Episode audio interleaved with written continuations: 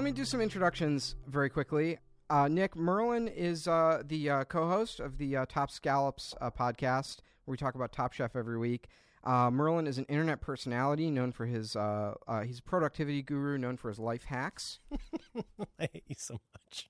Uh, and uh, Nick is a uh, restaurateur. I think Nick is Nick be- is Nick. I know Nick. Well, our audience doesn't necessarily know Nick. I think Tell if- people if- about Nick, Max. This is this is kind of a big deal. You're playing. know, it's a big Jim. deal. This is a started. big Is this we've started? Oh, we're Is in. the show? We're, We're in it. We're all the way Okay, in, baby. got it. We're, we're doing wow. it. Thanks Uh, for the heads up. We just eased right in there, yeah. Uh, so Nick is, I think, on Top Chef. You would be introduced as restaurateur Nick Kokonas. Uh, you are the owner. Co- I, I go Co-owner? because Co-owner? Grant and I are, are equal partners in all of our endeavors. Uh, so. the the co-owner and partner with uh, Chef uh, Grant Achatz of uh, Alinea and Next and the Aviary and some forthcoming projects. soon to be Roister as well, about a month away, hopefully. Um, but these are, for our listeners who may not have uh, heard of these names, these are widely regarded to be. Uh, uh, Alinea, I would say, is pretty widely regarded to be the best restaurant in the country and certainly one of the best restaurants in the world. Uh, and uh, just to give a, a little explanation of Next, so uh, and also the reason that it's really cool that uh, you came to talk about um, uh, Restaurant Wars with us. So the concept of Next is that you guys flip the menu three times a year, and it's a total reconstruction and and rethinking of like what the whole restaurant is. Yeah, yeah. For us, the the like we started building it when we could describe it as in one sentence. We always try to do that, and and for next, it was the exploration of world cuisine. And so every four months, we we pick a, a theme. We started out by date and time, Paris, 1906. Uh, who doesn't want to time travel back and try to eat something from Paris back then? And then we've gone more conceptual sometimes with things like childhood, and we're doing the Alps right now, like a trip through the Alps. For uh, for any of our listeners who are in Chicago or thinking about coming to Chicago, uh, I recently had the Alps dinner. Uh, it was my uh, birthday dinner this year. One of the best meals I've ever had. It was extremely memorable and really fun and playful, and uh, just just great winter food. Just just a wonderful experience.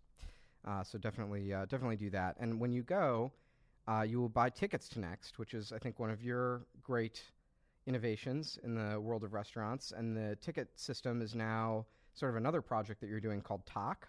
Yeah, so we we uh, Brian Fitzpatrick uh, quit Google about uh, a year and a half ago. We have about 20 employees now and about 70 restaurants around the world, from San Francisco to Melbourne, Australia, using a new system that will hopefully uh, someday be uh, the new, better, kinder, gentler open table.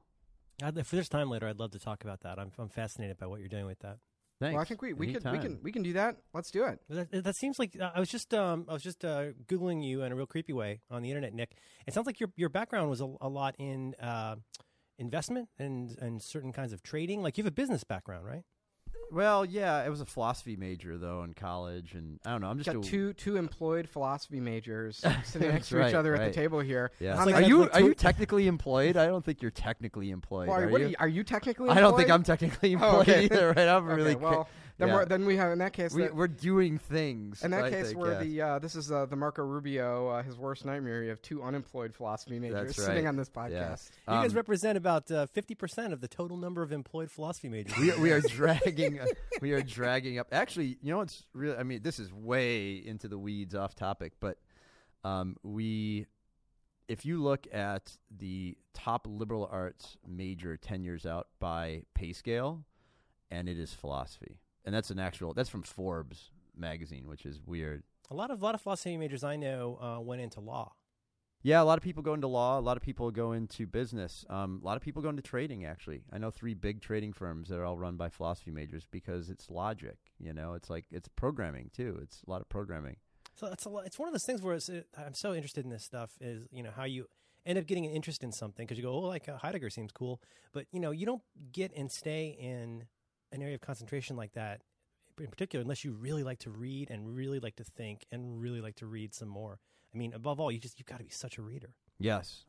You Yeah. for for me, I, I really learned to appreciate like the an argument as we like, just lost any listeners that were gonna Yeah. listen to the Oh, Top don't- Chef don't- thing. They're long, they're they're Nick. They're long gone. Okay, good. no- I no know. one I, ever- no all the ever listened to pressure's off now. Yeah. I could talk shit about uh, about the magical elves. Um, Oh, produ- the uh, yeah, the production, production company. team, yeah, yeah. Oh yeah. Uh, but uh, for me, it was like I, what I love about philosophy is like I, I really appreciate an argument uh, in terms of like not whether I agree with it or not, which is you kind of very quickly learn not to fall into that trap, but just like whether it's full of shit or not.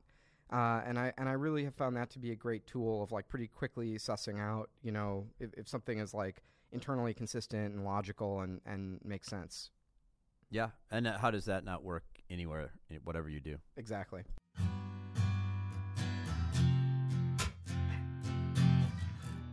Perhaps that's a good segue to uh, turn our attention to uh, Top Chef. So, Nick, have you you've not you're not a Top Chef viewer? I am. I'm not a Top Chef viewer. I have, previous to watching this episode, probably watched five to eight. Um, usually, you know, episodes over the last however many years it's been on. Probably um, the ones that Grant was on, and a couple others where I knew somebody. Like I had a, I had a, a friend in the game, so to speak.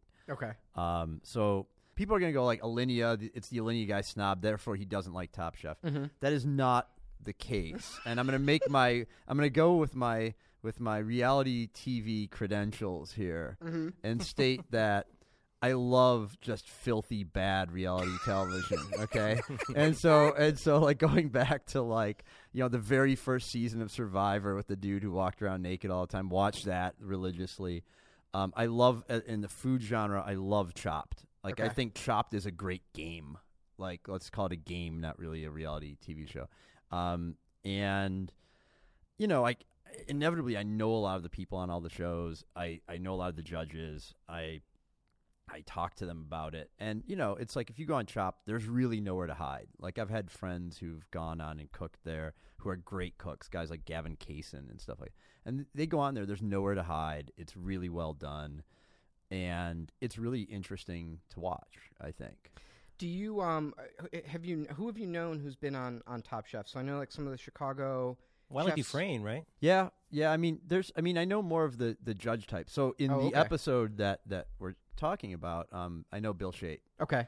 Um, and so, uh, you know, I also know one of the contestants because he's opening a restaurant soon that will be using Tock. So okay, so you have not been in top. You haven't watched a lot of Top Chef, but just to set up, uh, or for maybe our our uh, listeners who don't know too much about it. So every season, uh, when there's eight contestants left, they do this uh, very special episode.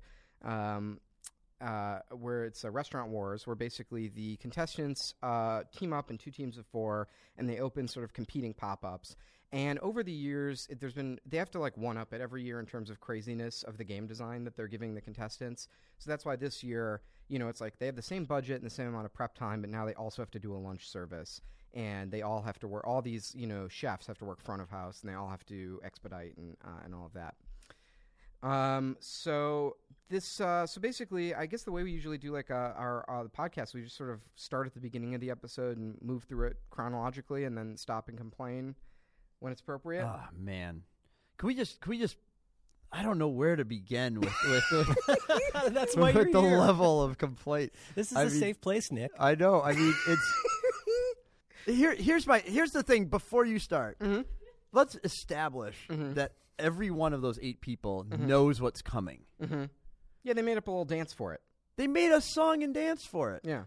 And Except for yet, Philip. Philip was a little confused, but those of us who've watched the program before know that when it gets down to eight people, that's that's pretty much when they do. right? And, and like Restaurant Wars. I figured that out really fast, even though I don't watch the show. Thanks, philosophy. And yet, it seemed like they had no plan.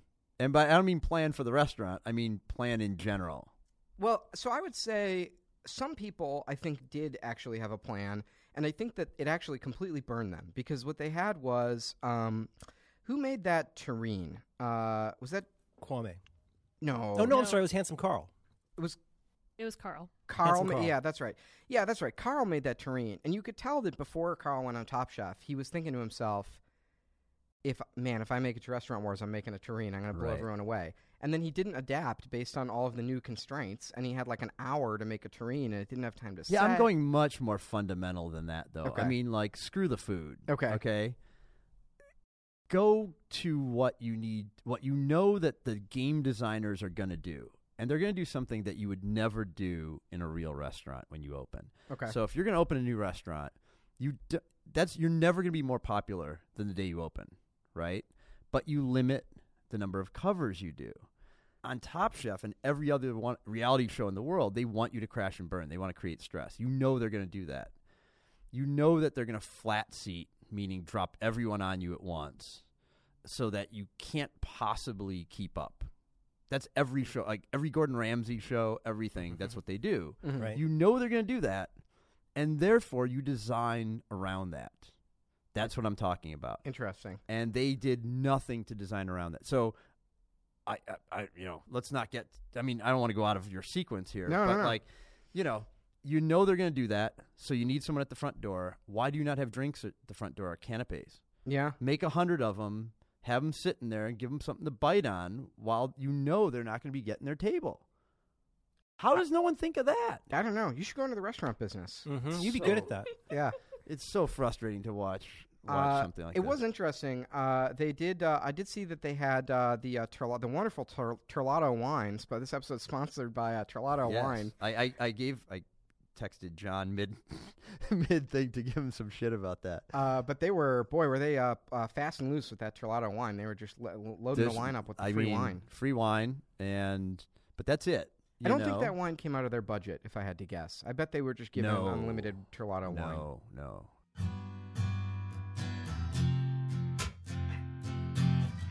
Can I tell a Grant story Please. about how, how Top Chef works? Yeah. With the with the sponsorships because Yeah. this is a Oh, really boy. nice segue. I love this. I love insider stuff. So, so I'm going to say that um, w- Grant went on the show about ah, it's probably six, eight months after he got done with cancer treatment. Nothing funny about that, but he wants to really let people know that he's alive, that he gained his sense of taste back. There were a lot of articles how he lost his taste during treatment. And so he was invited to be on the show, and, and for years he had said, No, I, am not going to go on the show. But now he he wanted to, and he wanted to so that he, he people would know he was alive and healthy, and so that he could taste. So me, being the business guy, said, "Let's get some crucial detail shit on there so we can sell it, right?" And that's a huge audience. And you know, Martin Kastner does a lot of our design and plateware for Crucial Detail. Um, I mean, uh, under the Crucial Detail label.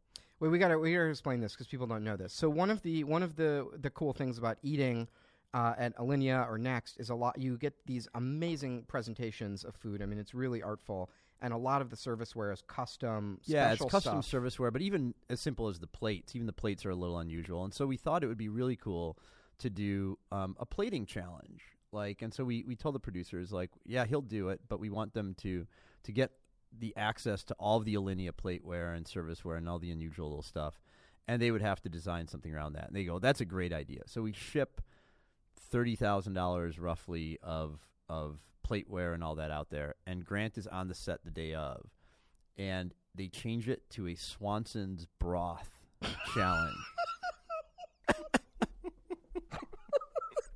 I shit you not, right? So I get the text. What was the challenge going to be? It was going to be a plating challenge using all Okay. the Alinea plateware Okay, and I see. whatnot, right? Okay. It's like I've got my product placement, and now Swanson's has clearly trumped me. and they've ponied up, You got, you know. you know what happened, uh, Nick? You got broth blocked. Oh, I did. I did. Yeah, I did. And you know, Grant texts me and says, "Hey, man, they're they're changing this to like a soup challenge using Swanson's broth." And I don't want any part of this shit. Like, you know, I don't want like I would never use Swanson's broth, and it looks like I'm endorsing Swanson's broth now. Not that there's anything wrong with Swanson's broth at home. I use it. I'm just saying you wouldn't in a restaurant context use Swanson's broth. So, sure enough, you know, the producers go back and forth with me, all that stuff. And I tell Grant, I said, like, just be a petulant rock star and just walk off the set. But he's really in a frame of mind at this point in his life. I no, I don't want to do that, right? So he ends up, if you watch the episode that he judges, it's a Swanson's bra thing. so I'm really pissed at them for pulling like the, the switch at the last minute. And then here's the most amazing part. Like two months later, they haven't shipped our stuff back. So oh I'm my god. yeah, and they're you know they call them the magical elves, you know, and I'm like I'm like they're just fiendish elves. They're terrible. They've got twenty five thousand dollars of our equipment. They claim to have lost it, and I think they lost it into like the producer's house or whatever, right? And so finally, I just sent them an invoice, and two days later, all the stuff came back. Oh man. Wow. So that's my context on on the challenges here, like in terms of like product placement and all that. Like I tried to get my product placed on there. I do not blame them for doing it. and I failed miserably because Swanson's broth blocked me. I've never told anybody in public this, and I feel like there's no shot we're ever on Top Chef ever again. if you want to, if you ever want to unburden yourself here, you are so welcome to. It's it's one thing that is, it is funny that like we all understand that that's how a reality show works. You'll have these product placements, sometimes a little clunkier than others, but you know it's sometimes there was one. Uh, there's there's a show related to this called Last Chance Kitchen. A couple weeks ago, the ingredient they had to use was Soy Vay. Are you familiar with that, uh, Nick I- Soy Vay, I'm like not. teriyaki sauce? Yeah, no, I'm not. It's like a grocery store teriyaki. It's really good, but it's, It's an a op- play on oive. Yeah. So I, they're going after a very It's, specific it's basically market, Jew, it's Jewish teriyaki sauce. Yeah. right? But you know, the thing is that that's that's bachelor cooking. I mean, that, Right, That's right. that's you know that's the thing where you go, I got, I got chicken and I got to make it taste like something, so you right, put this on right. it. It does get in the way sometimes. All right. Well, as long as we're not, as long as we're we're in the middle of nowhere, can, I don't want to put you on the spot, but I have a favorite story of yours that you've told me. Oh no, Um, I may or may. Can I tell it? well, I think so. Yeah. Okay. I don't think you'll get in trouble. But uh, one of the things you've told me is it is not uncommon at uh, these very fine dining, expensive restaurants that you own that people attempt to, they get a little bit drunk and they attempt to steal the custom serviceware. Oh yeah, yeah. I thought you were gonna go somewhere way different. Yeah, No, no, I can tell. Yeah, it's it's And, it's and and the, re- the, the here's the, my tenuous connection to this episode as uh, when Marjorie had to clear, was trying to get people to leave their tables had that really awkward like do you want to follow me and get a, a glass yeah of yeah. wine? Get a glass of wine. That You- was you've had far more awkward conversations with people who you caught stealing the serviceware Yeah, I mean, one of the that's happened a lot, but one of the first times it happened, um, we had these cork presenters. Like someone orders a nice bottle of wine, and, and we have this like we're kind of like, how do we do it not French, you know? And so we we designed this really cool thing that Martin designed, and and we had like ten of them like at the time, and they were handmade, and someone, a woman, puts it in her purse, and the server you know, sort of came up to me and said, "Look, I've kind of mentioned it, but that it's gone, but they didn't. It, you know, most times people would resurface it. So, like the the orig- the first like soigné strategy of of theft in a Michelin starred restaurant is you don't go, "Hey, you stole that." You go, "Something here has gone missing," and then you walk away, and usually they'll not so discreetly. They'll think they're So being you're, discreet. you're letting them save face You're, letting giving them, an save out. face. Yes, Yeah. you want to let them save face. But in this case, like there's no budging, and they kind of called me over, and it's actually rare that I'm there at night. You know, I'm not in service. I'm sort of the business side of things. So. Um, they called me over and they said, "Well, you know, what are we going to do?" And so I just said, "Well, you know, are you positive? Because if you're positive, I, I kind of got an idea on how to handle this." And they said, "Yeah, hundred percent. It's in her purse. I watched it go in there. It has not come out since." Okay, so I walked over, and said, um, you know, I hope you've enjoyed everything. Oh yeah, best meal of our lives and all that. I said, well, you know, I have a bit of a, a problem in that, you know, uh, sir, your wife has put the cork presenter into her purse. And he was like, "Are you saying that she stole that?" And I said, "Well, yeah. Well, you know, she's not stolen it yet, but that's but that's the plan, you know." Philosophy. And and it's it's on the way out if I don't say anything. And I said, well, here's the deal, okay. And he gets very offended. I said, look, I could be wrong, and if in fact she doesn't have it in her purse, the meal's on me, and I'm going to be incredibly, you know, egg in my face and and totally wrong, and I will pay for your entire meal. That's a couple thousand dollars, right? That's why I triple checked with the guy, and uh, I said, and if and if if not, you know, just please, like, we need it back. We only have ten of them, and just leave a nice tip for the for the, the staff. Back when we used to do tipping back then, and um, he looked at his wife and said, he was like ecstatic. He was like, "Awesome! We just got this meal for free." And he looks at her, and she just kind of like looked down and you know shook her head, and and he was like. You gotta be effing kidding me! you know, and he got so mad, and you know you could just see like the other couple was just dead and silent, and she pulled it out of the purse and put it on the table. It was just so sad, and I just felt like that cab ride home was going to be tough. I just, uh, I think you, I, I, that is one of the most awkward stories I've ever heard in my entire life. But I just really We've like. had people throw stuff on the floor when, when when asked. You know, when we say like something's gone missing, we can literally see them take it out of their purse, toss it onto the floor. Like you'd hear it hitting the floor, and then they're like, "Oh, Oh, there look, it I is!" found it. Yeah.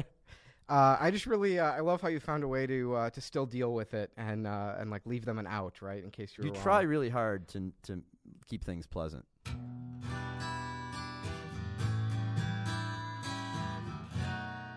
So let's get into let's get into the challenge.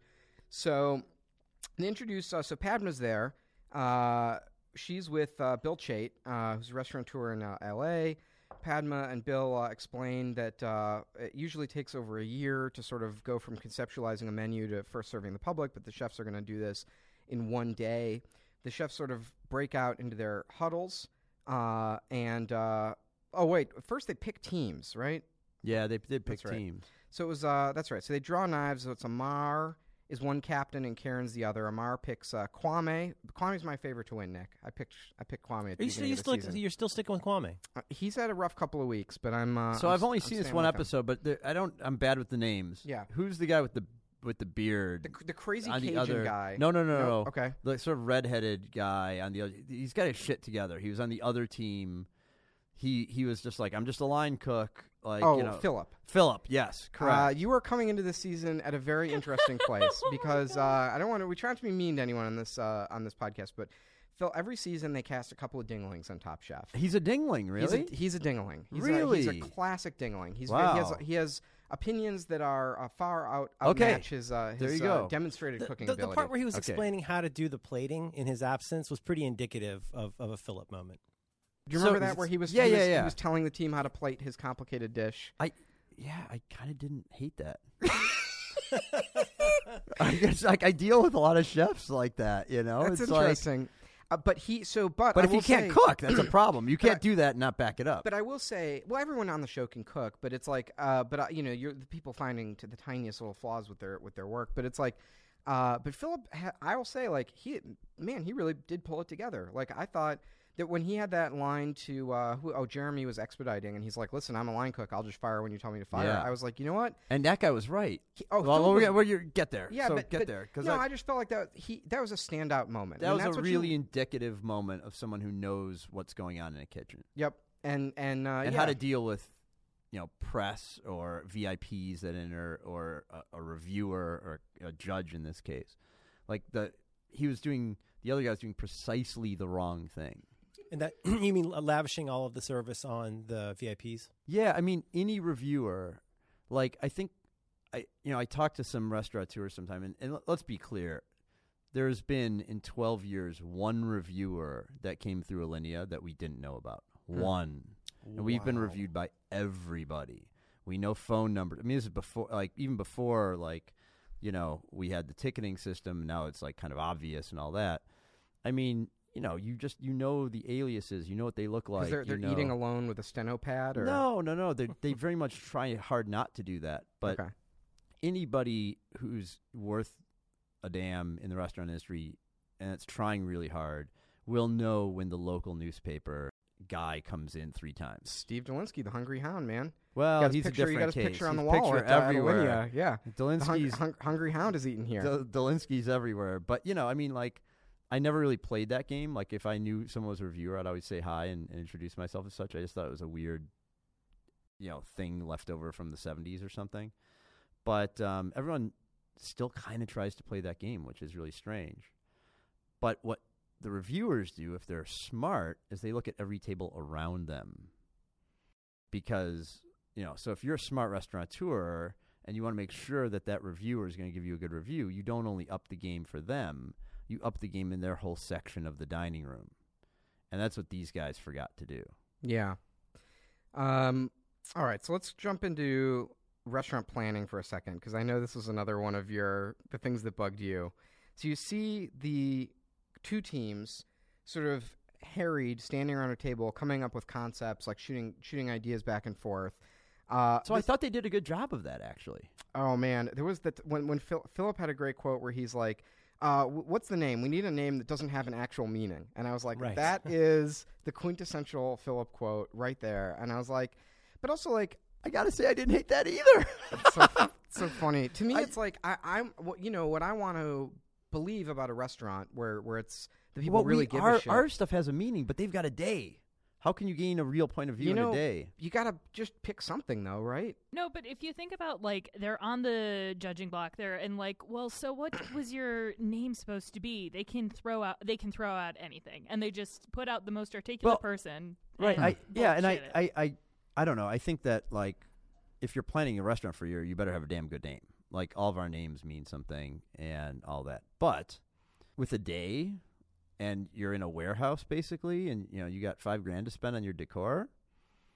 You know, I, it's uh, how much point of view can you have? I don't know. This was this. but was at least they that- moved through that quickly. That's true. They didn't. They didn't. Uh, they didn't. Uh, they didn't uh, dither on it. But I just feel like I think that you know my hope when I have any sort of like art experience or you know, go to a nice restaurant that's considerate is like someone thought through it and they're uh, even if it's even if it's not the greatest concept like at least there's something of like oh we're all about s- seasonal ingredients and we're all about something Is it fair to concede though that that they probably were not they were like too disparate in what they would have agreed to, so they just kind of agreed to disagree and end on nothing, which I get is an annoying thing for you. totally yeah but to me That's it's not like that's to not me- too stupid because they had other things to worry about. You- You're right, and you want to save. You know, you also got to have to pick your battles on the team, and there's there's a lot of egos and all of that. But I think like the the best to me, it's like what I'd be looking for in a team is someone to step up and give a vision to the team.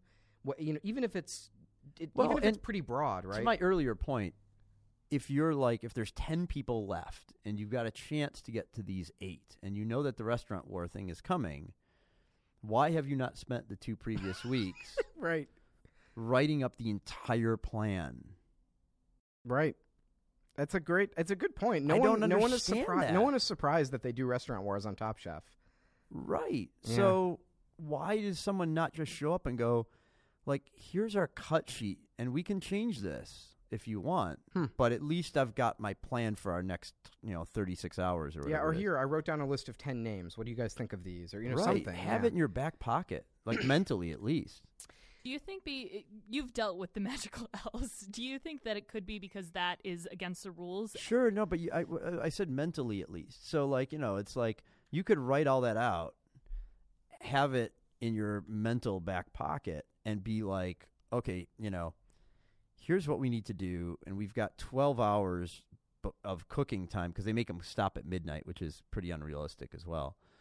And they want to do that because they want to make sure that they're not prepared. I mean, if someone had a great service there, it would make for terrible TV, Well- I'm sure, right? Yeah, that's true. But uh, and also, uh, I do know. Um, like I've read some interviews with uh, you know, Project Runway, the dressmaking thing. Yes. That they have to. They've learned over the years that they have to make rules about the contestants. Yeah, because they'll work. working, They'll yeah. work too hard. Right? Yeah, and they'll collapse. Like they'll. Yeah, they'll but you know apart. what? Who gives a shit? I mean, we just opened up. We brought 48 people to Madrid, and we worked 16 hours a day for 10 days straight to build Mhm. an entire restaurant at a. Michelin three star level. And when people were like dropping like flies, we're like, "Fuck that guy!" Like, you know, like we need to get this thing open next Wednesday. Uh, That's the reality. If you want reality, I hope I hope all the because I feel like a lot of our audience are uh, I feel like they're uh, they're tech uh, tech people, and I hope all the uh, audience that uh, you know they're on Twitter and they're complaining like oh we only get three weeks of paid vacation at no, my don't tech even job. and start with It's like the beanbag right? chairs aren't as good as my last tech job. I hope they're I hope they understand. Well, I I will say this: our employment practices keep me from actually doing any of that. uh, okay, I, another thing I got to throw out by the way. Did you have you had a chance to see For Grace yet? The uh, I did not know. Uh, it's a documentary by uh, my friend Kevin Pang. Um, I'm sure you know. Oh, oh, and- Grace. Yeah, for yeah, Grace. yeah, Yeah, yeah, yeah. Grace, Of course I saw it. Yeah, yeah. So it's and it's about uh, Curtis Duffy, who's a chef in Chicago who worked at Alinea, and, and Grant is featured pretty prominently in it. And uh, it's just a, a, a sort of a, sh- uh, a short, uh, um, like uh, what is it, like hour and twenty minute documentary. It follows the opening of uh, Curtis's first restaurant, and uh, sort of talks about his life. And for people, I think for people who are curious about what the sacrifices that you make to execute in the restaurant business at the highest levels, that feels like a pretty honest documentary. although, although I'll say this, um, I think that's true of any business. Hmm. Like if you want to really, really do well at anything, it except maybe Cards Against Humanity, you have to work really fucking hard. Well, I mean, I'm listen. I'm. I keep. I have. I that know. I'm just kidding, but Max. I know. I know. No, That's my point, like- though. Like people think it's somehow lucky that you know anything happens, and the fact of the matter is, I remember when I, we started building Alinea, I, I was talking to this restaurateur. I'd never built a restaurant in my life ever until we built Alinea. I had no, I'd never spent a minute working in a restaurant. I had never done anything. And I told a guy that I knew who was a chef and restaurant owner, and he had three restaurants, that I was doing this. And he said, "That's the dumbest thing you, you could ever do. This is a terrible industry. It's it's high failure rate. It's terrible." And I said, "Well, then why did you build number two and three if it's so awful?" Like, and the fact is, is that if you do well in any industry, it takes a lot of blood, sweat, and tears and all that stuff, and those cliches are real. But if you do well at it, it's it's the best because you know what you do every day. You make people happy. Like you just said at the beginning that you went to next and you had this wonderful experience and you had this dish that you'll remember forever and all that. And that's why you do all of the, you sweat the little mi- miniature details. I mean, you're really in the theater business to some extent, you know. I haven't finished um, watching that on Max's recommendation. I uh, bought it off iTunes, but um, and I, like you say, I'm sure this isn't unique to what's happening there. But uh, I guess my first impression was that not enough people in that movie are wearing safety gear and helmets. Uh, but the other thing that I noticed was that it just it seems like there you never. And I'm curious curious your read on this because I had my family was in a on a much smaller scale, obviously in the restaurant business, and and like you say, I mean, there's always those those rules of thumb about most restaurants going out of business in six months, et cetera, et cetera. But the thing that really struck me was that whether or not you choose to sweat the details, it seems like the ex- it's very easy for the expenses to go beyond what you expected. And if you do sweat the details, it seems like it must just be just gut wrenching to sit there and have to go. These chairs are six hundred dollars each. That must be that must be. How, how do you know when to cap it, how to cap it, and where to cap it? Well, they they budgeted six hundred dollars a chair and they spent a thousand. Right, that was it. Yeah. The business owner at uh, at Grace, who's f- also featured in the documentary, I just love that guy. He seems like he seems like a total mensch. Oh, the other guy, the guy, the Steve Ballmer. The, the, he's like the Steve Ballmer. Oh, you're Michael Muser. You're talking Michael about Michael Muser. Oh yeah, but so there's there is another guy though who's the the money the backer, the Okay. financial backer. So That's I thought you were Muser, so about. Muser's not the business partner. So Muser is the head som and front of house and co-owner of the restaurant, but there Okay. is there is a, a, a financier of sorts Ah, as well, okay. and that's who I Okay. thought you were talking about. He Okay. comes across as the consigliere. Uh, I mean, I just lo- I just love that guy. Like he just has so much heart, and uh, he's so supportive of Curtis. Uh, just just really came across as uh, a thoroughly decent. Like, and that that's another thing about the the restaurant business is like some of the best people I've ever met in my life. Like, why do all these like ex- so sm- like smart, kind, hardworking, disciplined people? Like, what do you is there? What do you think it is about that? You know, I think the happiest moments for me are when I walk through our restaurants at eight o'clock at night, and you see a full dining room, and people are there from all over the world. In our case, and they're there doing like a basic human function. And I don't mean the eating part. I mean like they're there for their their birthday, or they're celebrating something, or they're there with their business colleagues, or whatever it may be. And you know, sort of breaking bread and chatting. That's one of the few times you do that now. You know and um, you know we have a room of like 80 really really happy people in there and i walk through and i'm like there are worse ways to make a living than making a lot of people really happy. It's a great thing. And then and i think that's kind of my problem with top chef. Okay. and so i watch this and all of the joy is stripped out of this right? Yeah. It's like it's like let's throw as many human beings in that room as possible so that these guys break you know let's figure out how to break their plan.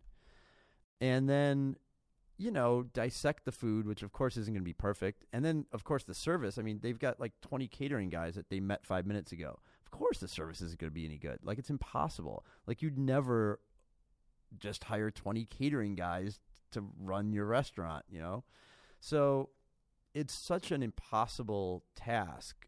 And then, of course, nobody's going to enjoy themselves. The only people that they highlight are the people who are pissed off because they waited for 30 minutes. Right. So, like, where's the fun there? Like that, the whole reason you get into it is to is to be is to have some of the joy. And I I do know that they show that from time to time. There's great dishes and all of that, but I think that you know let them control it. Like if you made that a better game, let them book the restaurant themselves. Like why not let them market it themselves? And if one group Huh. and if one group says, you know what, we're only going to do 40 covers at lunch because then we can knock it out of the park. To me, that's smarter than the one that goes, yeah, let's do 130 and make it perfect and and you know just look, make it look really busy. Hmm. So, you know, they didn't really give them control over anything in the show, right? So, so they sort of, so the, the, the format of the game sort of handed the chefs a losing proposition, Well, I mean, by design, right? And then they, and then you're just, and then there's sort of like it's kind of cruel to watch them burn, crash and burn. Yeah, in and, and even like, Yeah. okay, these guys didn't finish their last few plates, but what they did serve kind of looked better. And they made a critical error, I think, it's in serving the judges the way that they did. But at, at the same time, like, it, it doesn't make them any worse. It's Yeah. not actually a good game, I don't think.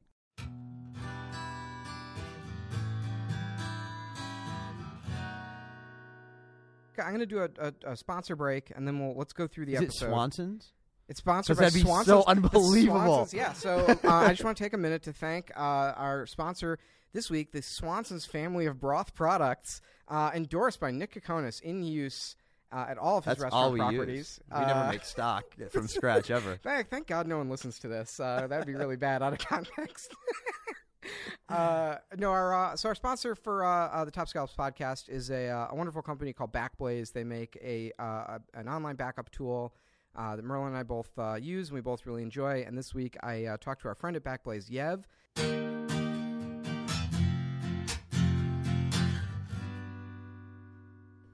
Well, I, I always like to believe that like the culture of a company comes out in the product, and I really, I, I really genuinely enjoy the product that that Backblaze puts out. Like, I, I was, you know, I've been thinking about it a lot because um, you guys have have sort of been our sponsor for the whole season, and I don't think there's almost any other piece of software I use that I trust just 100% and it completely solves a problem in my life the same way that Backblaze does.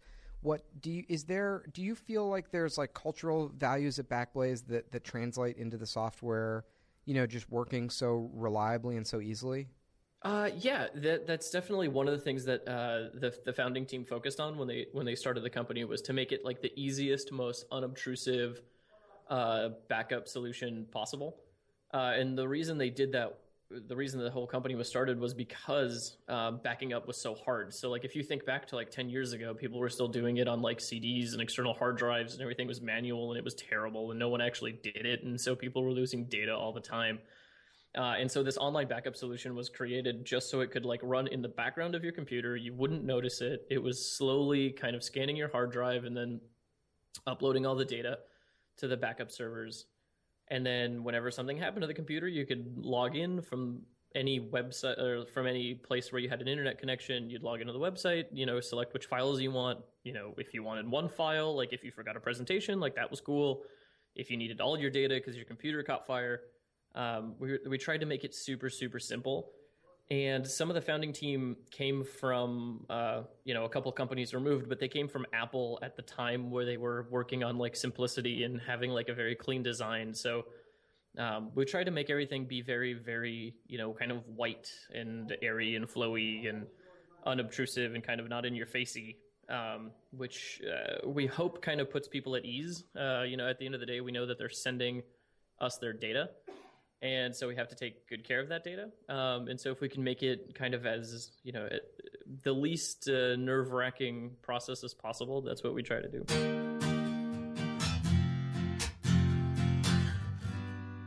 Uh, our thanks again to Backblaze for sponsoring this episode of Top Scallops, and for listeners of the podcast, you can get a free trial of Backblaze at backblaze.com slash scallops. I think that was my best sponsor read yet. Yeah, it was really. terrific. I was kind of impressed. you. I How do you sold spell it. scallops, though? S-C-A... Uh-oh. See, Merlin, we've uh, Nick's, Nick, Nick's here. It's a special occasion. Nick's here, so we are drinking a little bit. I hope that doesn't come across on the program. No, we're it's having, oh, a- very little. no, no, no. We're having a little. Uh, Little we're day having, drink. We're having It's a little okay to have a whiskey. little Swan, day drink. Soigné. It's all soigné. Yeah, cla- it's classy. Alex and I. Alex, I made you a hot toddy. Is that for me? It's got the ginger. Yeah, What's it got? It's got like what, like uh, sweet corn and bread. What, what, what do you put in hers? it's all all white proteins. All white foods. Uh, Alex is a super taster. Are you familiar with super I, I tasters? am. I think one of my kids is a super taster for real. Really? Oh, yeah, wow. Is he really smart? yeah. He he is very smart, but that's not. I don't think that has anything to do with it. It Like cor- he can. I think there's a. I, there my might theory is be. there's a correlation. I, I I just know that like he can taste like the one part per million kind of thing. Like my wife puts like one thing in by accident into a loaf of bread, and he'll be like, you know, is there any saffron in this? Because you know you didn't mention that. And Uh, uh, I've known a couple of super tasters who, who it's like medically diagnosed, and it's really hard for them to eat, you know, a lot of like vegetables or just like normal foods, and they're all geniuses. They're all extremely smart. So I don't know. yeah, I Maybe don't that's know. a good. Maybe that's a good sign. So Max is calling me a genius. That's true. There you go. You're very smart. For the Alex. record, yes. You're very smart, Alex. Uh, that is why I hired you. Well, really, who's the genius in this scenario? Hey, so you're saying because I ate a Taco Bell slash KFC today, I'm not a genius? Is that your point? Uh, well, you know what? I'm not. That was a dumb thing to do. I don't know why I did that. Well, just based on the available data. Did you go directly from one to the other? No, that's in the same building. Went and saw Paulette uh, at the KFC Taco Bell. I had uh, I had three uh, hard tacos and uh, three of their uh, delicious uh, uh, uh, little uh, tenders. And that wasn't enough. Are you, are you No, I not? had, no, I also had a nap. I had that. That was uh, off menu, but I had a nap. Are you uh, are you not familiar with the combination KFC Taco Bell? I am not. Oh, it's a wonderful technology that we have now. wow. You can also get in some places, like at airports, you can get a KFC slash Taco Bell slash Pizza Hut. I believe. yep, it's all all the Yum the Yum family of brands. Yum brands, yes. Yum brands. Yum exclamation point.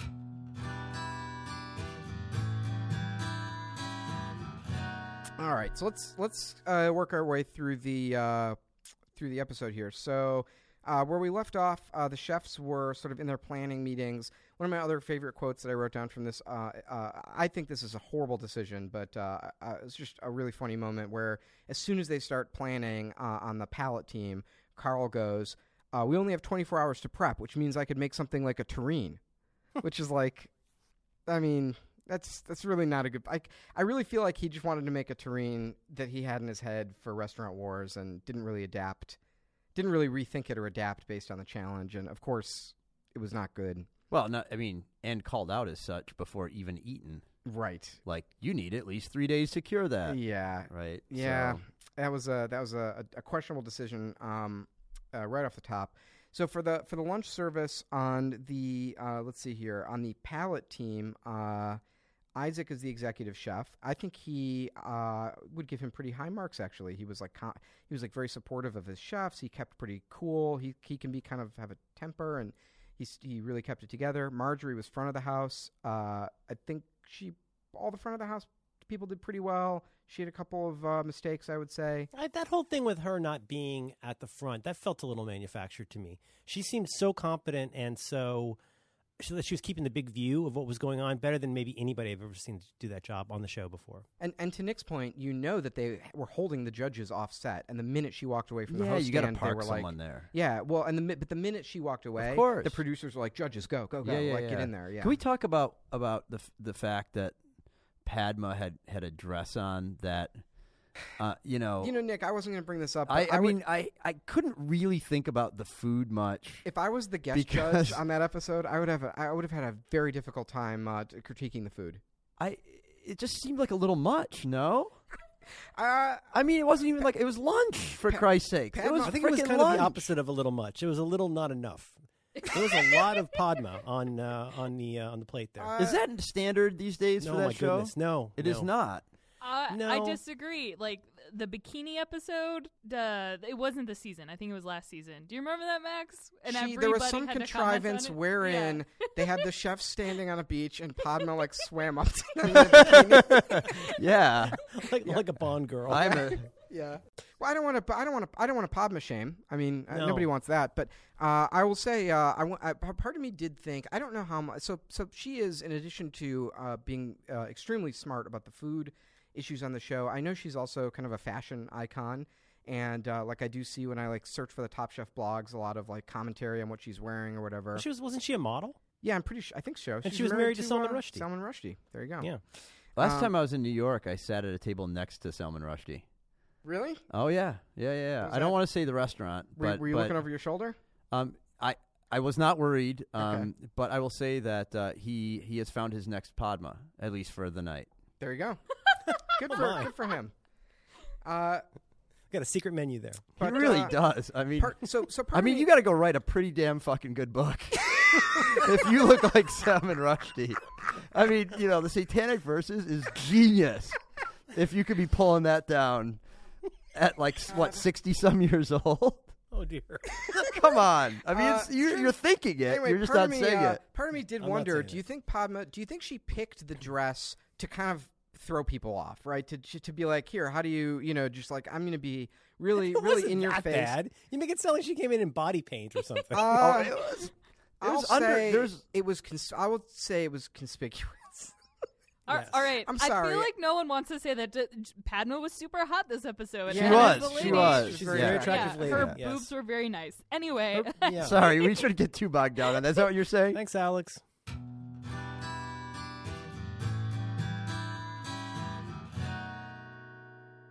Kwame, I got to tell you, so I think Kwame did a much, despite his errors, um, you know, that they highlighted, I think he did a much better job in the front of house. I, I agree, and I like think he had hmm. some polish to him. Like she felt like she was running around is like A little flustered. she was flustered and, and just not. When you go up to a table, you know, although he did say one thing that I would, n- or no, she was the one saying, "We're just trying to turn tables as fast as we can." Yeah. to to like Little get you in and it's jargony and it's just wrong you would never say that to a customer like we need to turn this table you know and they were both kind of doing that you know I always feel for the front of house person, and it happened again this time. It happens every time because, uh, as you know, Nick, you still have to do a dish even if you're doing front of house. yep yep and I really feel for that person because you know you it almost always comes down to having to do a dish that's and you know she's and she is really one of the contenders this season. She's been great all season. When you say pretty much, you guys. Oh yeah. she's my, she's uh, been my pick to win. She's yeah, she's my pick right now too. And but anyway, so it's this mixed blessing of like on the one hand, you've got sort of mo- the most stressful, uh, you know, the, the whole the whole um, all the diners can see you. You have to pick a simplified dish, and you have to really count on other people to mostly put it together and plate it for you. so Sure, sure. I always feel like that's that's that's so yeah that's totally to fair i just think that like it's actually in that role she's not like slinging plates so all you really have to do is keep is move slowly when you finally get to the table Well, it depends. So, so I did notice. Right. So I did notice on the team on Kwame's team, they uh, where um, Jeremy was, uh, uh, you know, executive chef and he was expediting. Oh, Jeremy, they, jeez. they. So with the exception of making the the horrible, horrible error of throwing their service off by by stopping service just to get the judges' plates ready. I thought that they actually did a lot of things in a very smart, savvy way. So the first thing I noticed is they taped out the expediting. They, they Uh, were so much more polished and together overall that I was kind of mad when they made that error because it was going so well. So I think it's because so Philip mentioned that he's had a bunch of front of house experience. Do you think it's possible Philip sort of told the guys on the team like, "Hey, here's how you do this. Like, you got to tape out the orders. You got to make your space for the orders. You got to I get mean, the they should all ready." know that. Here's the thing, But though: it's they like also knew Kwame also was the guy who put Kwame the was guy at moving the host stuff around in the kitchen. Yep. I mean, Yeah, I've no- never seen anybody do that much moving around. yeah, the I mean, and I thought that was really smart too. Like these are the kinds of things, though, that if I put you guys in there, this is the thing that's so frustrating that I'm going to keep going back to and just beat my head against the wall on, is that if if you knew nothing about how to run a restaurant whatsoever, and we gave you 36 hours, the first thing you do for the first hour is you plan the hell out of everything, and you you literally figure out how many steps it is from wherever that kitchen was to there, and you do the math, and you go, well, we're gonna have to run. They're gonna put 100 people in here. That's 400 plates. How do we get 400 plates out of here? Like no one did the basic math. Doesn't Yeah. that frustrate you? I mean, like neither team did that. You see it sometimes. I, I, I totally take your point, and my, the big, the big, giant, novelty-sized asterisk for me is not not knowing and never really knowing how much goes on behind the scenes. As Max has heard about and mentioned on the show before, you have to sign contracts before each challenge. Yeah, is, that, yeah. is that here or Top Dress? Is that, No, I'm, I'm is pretty Max? sure I, I heard that they do that on uh, on to, on uh, Top Chef. I think I think they're pretty carefully uh, monitored for any of the stuff that we would do to, that we ourselves would do to gain. No, no, no, no, no. But I'm saying even within the context of the game, like the Right. first hour, rather than going like, let's name the place, let's this, you go, what's the game here? Like, and you go, okay, well, they're gonna throw hundred diners at lunch to us. We need to do four plates. That's 400 plates. Right. How do we get 400 plates out in a two-hour period of time H- and divide that out? It's not that. It's not that hard. We do. Every restaurant does that, and because these people work in restaurants, they should know that. Here, here's here's my question on that because I, I think about that all the time, and we're always we talk about the lot, that a lot on here is like the balance of time available. Uh, what's the budget for this? What are the constraints of the environment or of the challenge per se? And then you know what? And then what do you do to try and distinguish yourself to not just stay alive this week, but to win? So if you were on this show, Nick, what would you do? How do you weigh that to decide? For example, like in my case, I would totally I'd punk out and figure out what I could plate efficiently. Oh, and- yeah. and, that I wouldn't wreck. I, you know, almost yeah, like for sure. And not food, that, but, like, what could you? how do you how do you game that? I mean, you know, part of it is like you know they're they're going to stuff people at the front door because every show that's ever done this, they do that. So again, I would be going, okay, well, what do we do at the front door? Gordon Ramsay's the worst at that because Yeah. he takes these restaurants that are Yeah, obviously that's the one I'm thinking of. you? Sixty percent of the restaurants that he's been to on that show are, are closed now. They're Yeah. on their last legs. They have had more business than they've had since Pa died. Oh yeah, 30 yeah. Let's throw ago, 300 and they people bring in at lunch tomorrow. Yeah, Yes, I mean that's perfect with this entire new menu that I've created for in you. a day. fresh local ingredients. That's right. That's exactly right. So same thing. So you know, you could answer your own question. I mean, how do you game that? Well, instead of putting out four plates, you put out two. You know, and the way you do two is that you have you have two complementary items, perhaps that one from this chef, one from that chef, but they go out at the same time. Like, and that's that's not you know that's not rocket science. I, There's just mm-hmm. a and maybe you know I'm not a chef, but there's a lot of ways that you could you go okay well when 50 people are at the door what can we do with them okay well we can put three people at the door with with wine and some canapes that we made that aren't part of any of the dishes. We only need to bang out 200 canapes. That's not that hard. Like they can do that in an hour with four of them you know? And now you've got something in your back pocket that's going to impress the judges for planning. It's going to be delicious. The people won't be as pissed off and they'll go yeah we had to wait but that's all you want to do is create we had to wait and service wasn't perfect but we appreciate the effort. That's all anybody ever wants in a restaurant. And, and you're also highlighting something that's so difficult, which is that you know whoever you are on this show, you want to have your imprimatur on whatever dish is quote unquote your dish. Sounds like part of what you're advocating for would be four people working together on however many dishes and collaborating as a team to not have my dish. Yeah, but no, to that, but the they're only going to get rid do. of one of these guys. Yeah, but it's like the thing that makes it so from the game design point of view, like what makes this such a fun challenge to watch and and why no one can like optimize it like that is they don't only not want to lose like eh, like like they do want to not be the losing team, right? But they also everyone wants to win. They want to have the best most memorable dish. Sure. So everyone, no one would agree to be like, "Oh, well, I'll just collaborate and put my do my one part and just do the Why not? for this one You plate." just want to get through. Next week, I'll kick your ass, but this week we just don't want to be the losing team. well, that's why they don't let us on these shows, man. right. I know, right? Right. yeah. But In you know, these of- are I mean, I think I could convince you to, to not do that. It it's a little prisoner's dilemma, right? It It's like when you lose, you lose big. But if you Yes. but if you defect, right? If you defect from your team, and Only you put someone Out, made a game like that. I know, but it's like, well, th- I mean, yeah, but this is and this is like this is my love of of the hidden identity games like Werewolf and all of that. Yeah. But it's like, but you know, the prisoner's dilemma. It's like, well, you could win small as a group, but everyone wins, or you could win big Sure. by defecting. One person's going to defect. I, I had a couple of other things um, I was curious about. Um, what? Uh, oh, I have a restaurant term question for you. There's a word I didn't know in Top Uh-oh. Chef this week. Uh, I'm gonna put you on the spot. Uh, so when they were setting up the kitchen, um, Kwame was sort of arranging the kitchen, and he's like, "This is good. We can move these tables into the center for garbage, grimage." Do you know what that? Do you know what I'm talking about? Garbage. What is that? No, I don't know. What is? it was like garde manger. Yeah, garde manger. yeah, that's it. What yeah. the hell is that? So um, it's just like it's basically like there's there's in the in the French brigade system. hmm There's This is the like, ratatouille. Oh. this ratatouille is system. like yeah, basically right. Okay. And um, yes, it's the ratatouille system. okay. so uh, think think uh, like low level prep. Okay. So you're you're cutting stuff up. You're taking vegetables from their raw state to the state at which they are about to be cooked, No, or even perhaps prepar- cooked. Preparing your mise en place. preparing your mise en place. Thank yeah. you. But in but in Mostly, the, looks like mostly for for chilled dishes, salads, and things like N- that. I mean, yes, but no. So it it, it it it's different in every restaurant. But you're mm-hmm. mostly correct. Yeah. no, it's Wikipedia's mostly Yeah. right. I'm just, Yeah.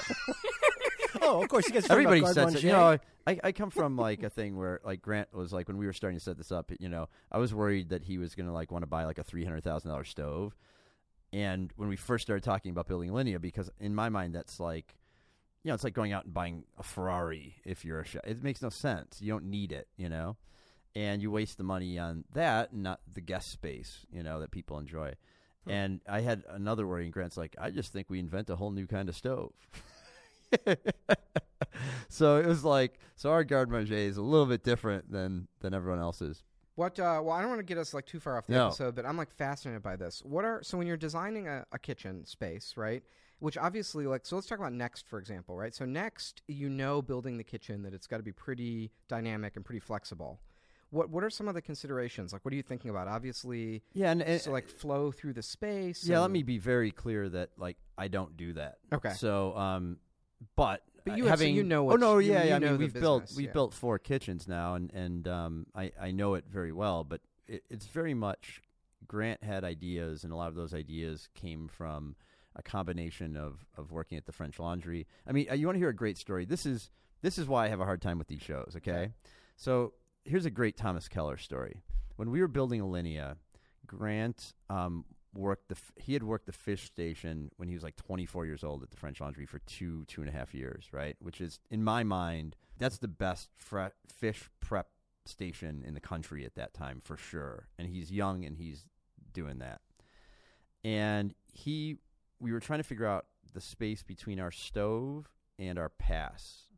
And then we doubled it on the other side. And he wanted to know how many inches it was at the French Laundry because you're you know you're constrained for space and we were at something like 34 and a half inches not something like we were at 34 and a half inches and he called thomas and i'll never forget this because like he was in the room and he called thomas and said you know chef if you could do me the favor um, i'm wondering at that space where i stood for those years how much space there is between the pass and and the other pass you know the on the wall.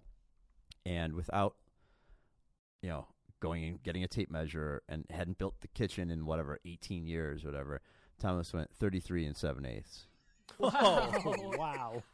And oh my god. and I, I was like, we were just starting this process, and I was like, that guy knows his shit, you know?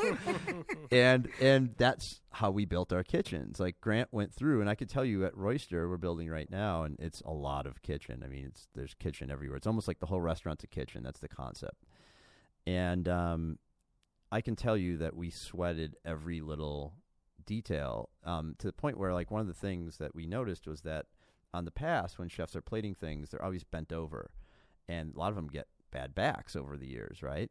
And so all of those those counter heights are usually 34 and a half to 36, somewhere in that range. And these we made um, 42 uh, for the center pass, and I would not do well at that counter. it's a little high for me actually too. But um, it's More interesting, fun books for Monsieur Temkin. right? Right. Yeah, Just a head sticking up over the yeah, exactly. the thing. but you know, but uh, you know, that's the kind of detail that you go through in designing the kitchens if you're going to be serious about it. And it's not right or wrong. Like there's a million little decisions like that. But that's the kind of thing that you know I liked about Kwame in this episode is that he went, look, if we move this, we'll have our hot against our hot and our cold against our cold, and that makes sense because you know that whoever designed that set was not a chef and they just like put it together for aesthetic purposes for the TV cameras. Hmm. And he was like, "Screw that. Let's let's move this around." Ah, What did it take him? Five minutes, maybe, and now Yeah. they've got a better kitchen. Like that's that's awesome. Yeah, no, I, I, that I'm glad I asked that because it actually makes me uh, appreciate that that the intelligence and, and the strategy of doing that even more.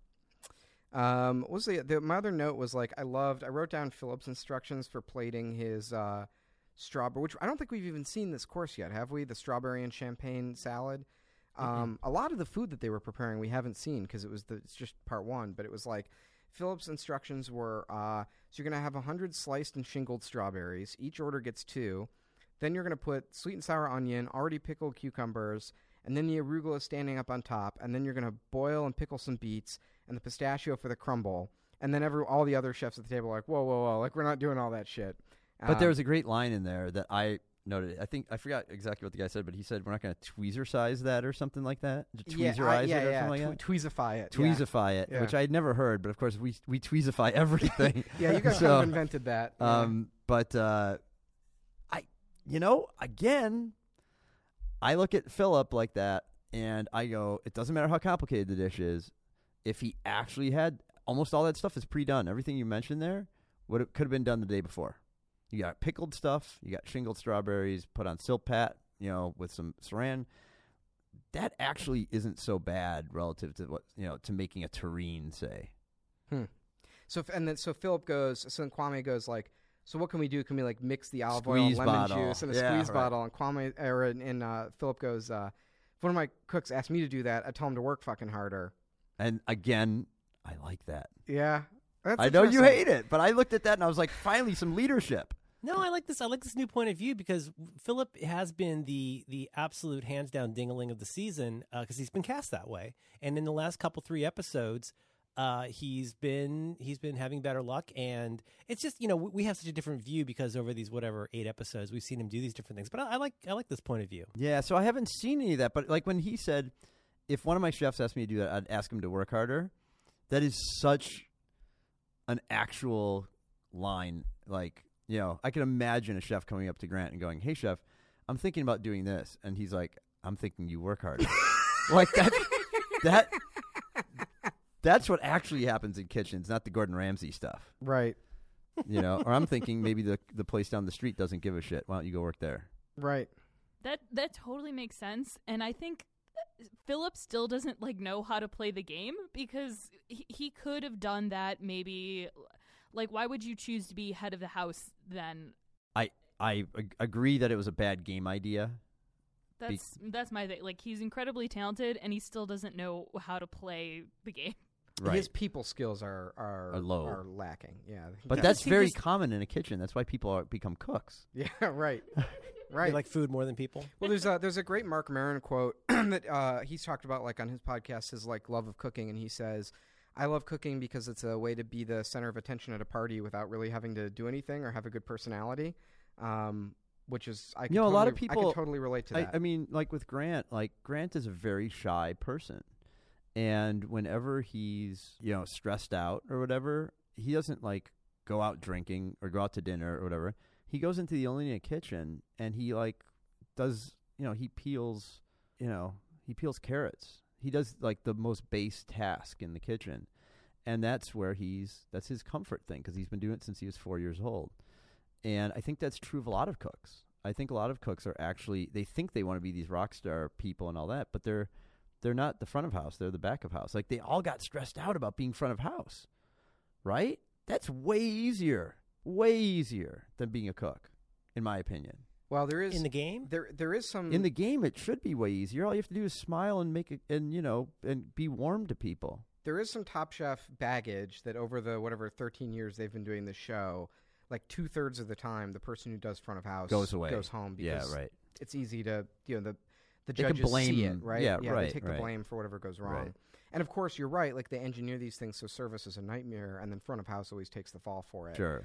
um, the other cla- one of the other like classic top chef cliches is no one has ever made a good risotto on top chef just because That that was tough to watch it- in it- this one. Why was he doing risotto uh, on Top Chef? Like, if you've ever seen Top Chef, you know that ris- it's like there's a, it's a running joke that there's a curse on risotto, and that if you make it, it's very hard. I'm sure. It, it's like it's like being defense against the dark arts teacher. yeah, it's like yeah, it's just like It's like it's not going to turn out you, well. you know, it's like it's sitting under the heat lamps getting photographed. I don't. It's just not a good environment for it. and what why, he was doing was Why just is he making it? That Jeremy's doing risotto the day before. He's like, I'm not going to do it a la minute. The the one thing that's like you know that Ah. people get burned for. it just that was painful to watch. That that is not going From to a be good. cooking perspective. That is not going to be a good risotto. All right, let's see. So, uh, where did the episode um, uh, ended up? Uh, basically, uh, it's two parter, so uh, kind of a cliffhanger. Uh, we don't know uh, who did well.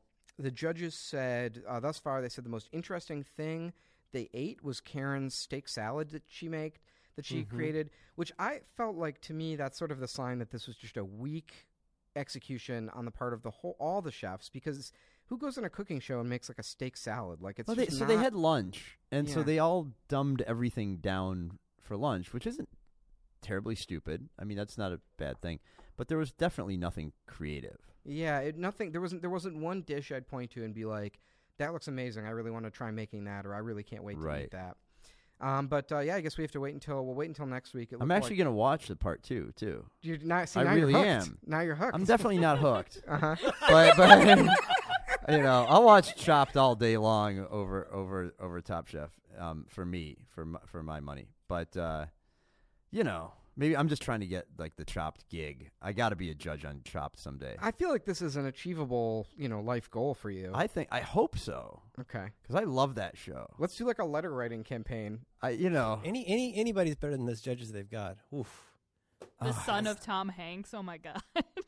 was I didn't terrible. even mind him, but like there- there's that one guy, the su- the super serious guy with the. Uh, See, I because I want to suck up to them, I'm not going to start ranting about the judges.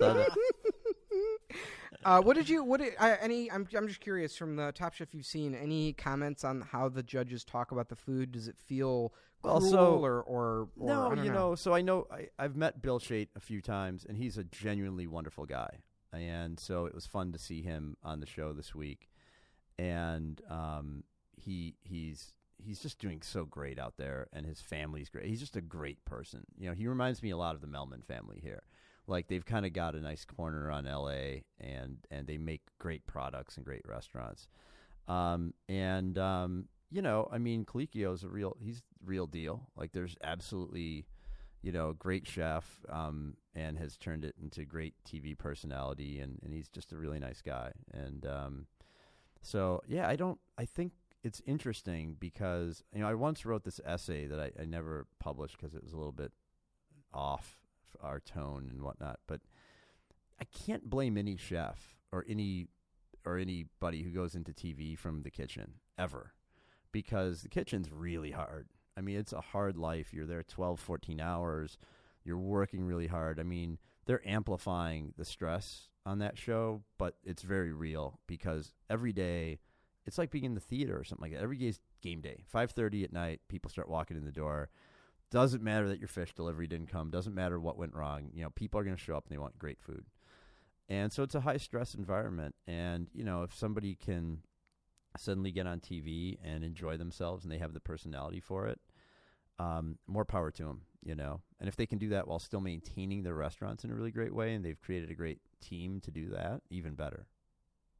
I, I, I'm reminded of uh, Alex uh, linked us to a podcast. It was an interview with uh, Gail Simmons from uh, Food and Wine Magazine, who's like a recurring um, judge on Mhm. uh, Top Chef. And she was there on the. She's actually one of the only people who's been there since the first season. Like Padma wasn't even there in the first season. Mm-hmm. And she talks about that one of her regrets is they the judges on Top Chef they talk about food from a pretty insider perspective, and they've given sort of American foodies and like food snobs this new vocabulary that they don't really understand to talk about food. So now they'll be in like you know Tom will be in his restaurant and you'll hear some diners and they're going like, oh, this dish could use a little more acid. You know, which is like if they're cursed by their own, you know, main mainstreaming One of of- their own criticism. I mean, you know, people beat on Yelp a lot and everything, but one of my favorite things to do is to read the Yelp reviews for Alinea. Oh, I love, I love that too. I, have a I good- mean, like I own the place with Grant, and and there's like I don't I sort from the bottom up because I love to read. I love to read the hate mail. The What's best, your you know what the best? So I'll tell you the best. Well, okay, so my favorite positive review ever, and this is real. Like you can look this up on Yelp. And I wrote the woman a note. She said, "No matter how great your date is going, when you go to Alinea for dinner, it'll be the sec. He'll be the second best thing in your mouth that night." That's a real Yelp review of Alinea. Um, Because the black truffle explosion's number one, which I was pretty excited about that review.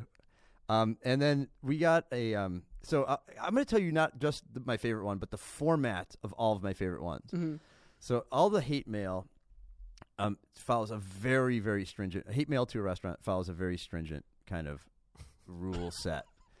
They have, to, they have to stipulate how disappointed they are because they've always had so many good experiences there. No, well, that's close. But first, what they have to do is they, they, they say like, I went to your restaurant and I was, you know, something was awful. Like, you know, the whole thing was awful or it was really bad or whatever.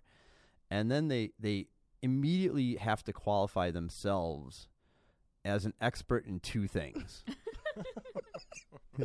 Whatever it is that they do for a living personally. Like, you know, I am a world famous doctor from London Mhm. and I've eaten at these five really awesome restaurants that put yours to shame. Those that is absolutely second paragraph. It's like a rubric, Ugh. and that's the second paragraph. Then the third paragraph goes through in detail some way in which they felt um, offended or slighted or whatever. Um, and certainly, like some of those are valid, and if they are, we we correct it. You know, I mean, when when there's we kind of know when when something's gone wrong, we know before they do, and we do our best to to acknowledge it and correct it.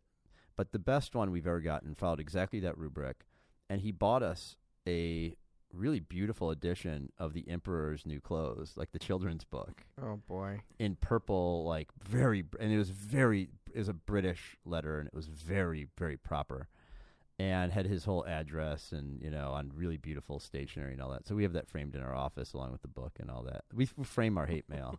I um so I have a favorite bad review of uh, Next. So Oh, you I- do? I do. So I and you remember it. I do. That's I re- amazing. It's not my review. It's just one Right, I read. right, on- right, I just like Sure. read somewhere.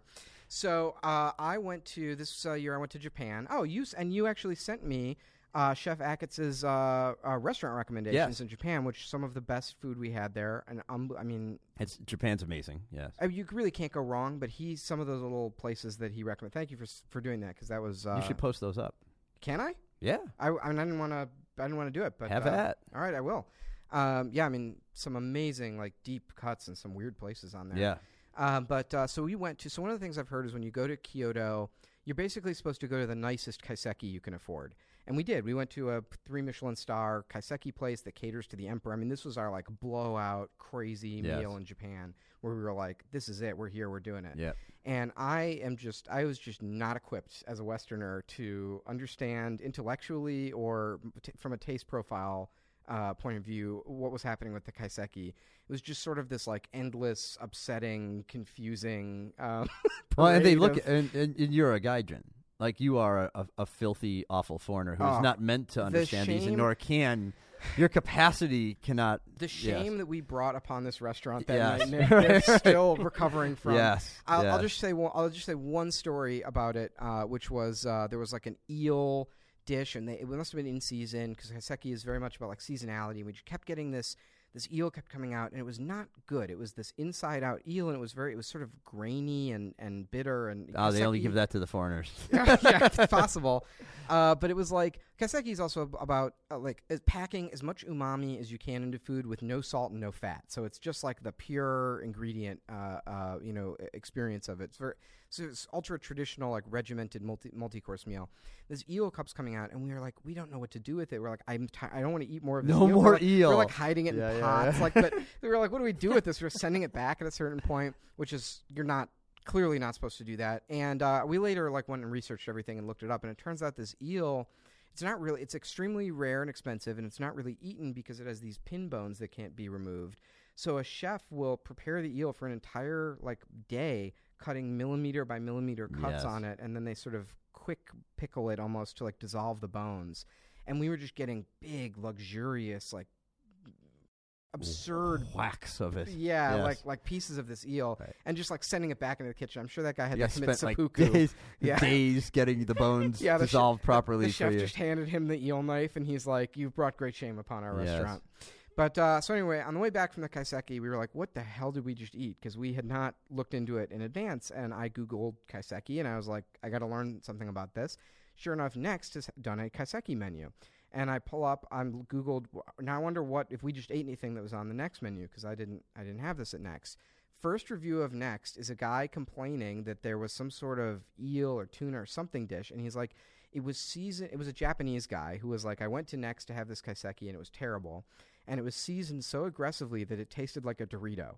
And I was thinking to myself, really, that's the highest compliment you can play to food is to say, I had it and it was as good as a Dorito, because I'm they sure sell that a was, lot of Doritos. yeah, no, but I I'm sure that was like the best kaiseki that's ever been put forward because it was like seasoned to a uh, Western palate's uh, Well, tastes. you know, so here's the thing: we can't with Next. I mean, we get this a lot, and people say, "Is it authentic?"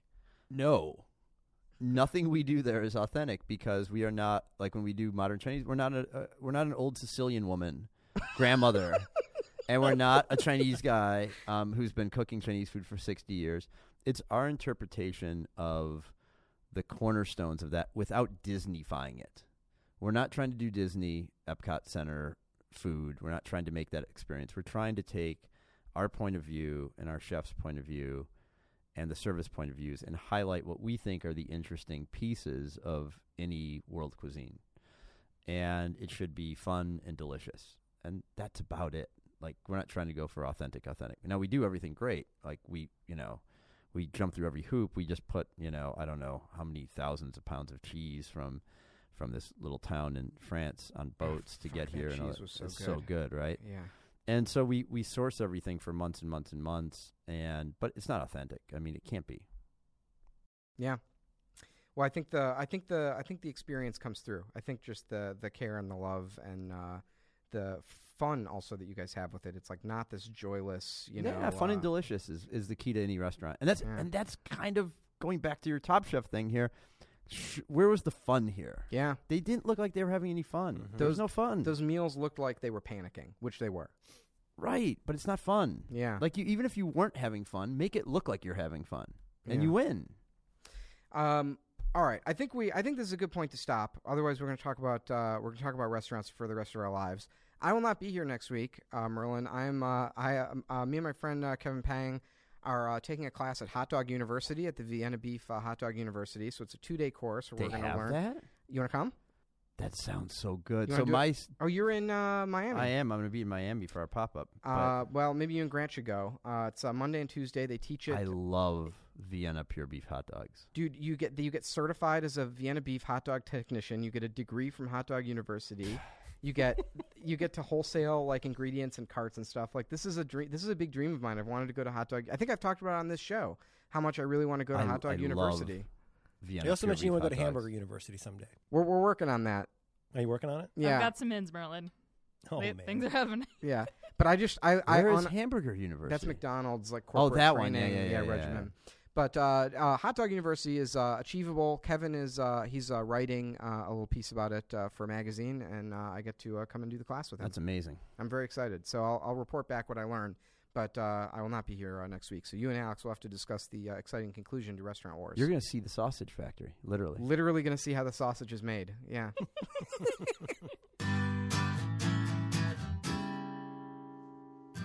This is Top Chef, is not Top Scallops.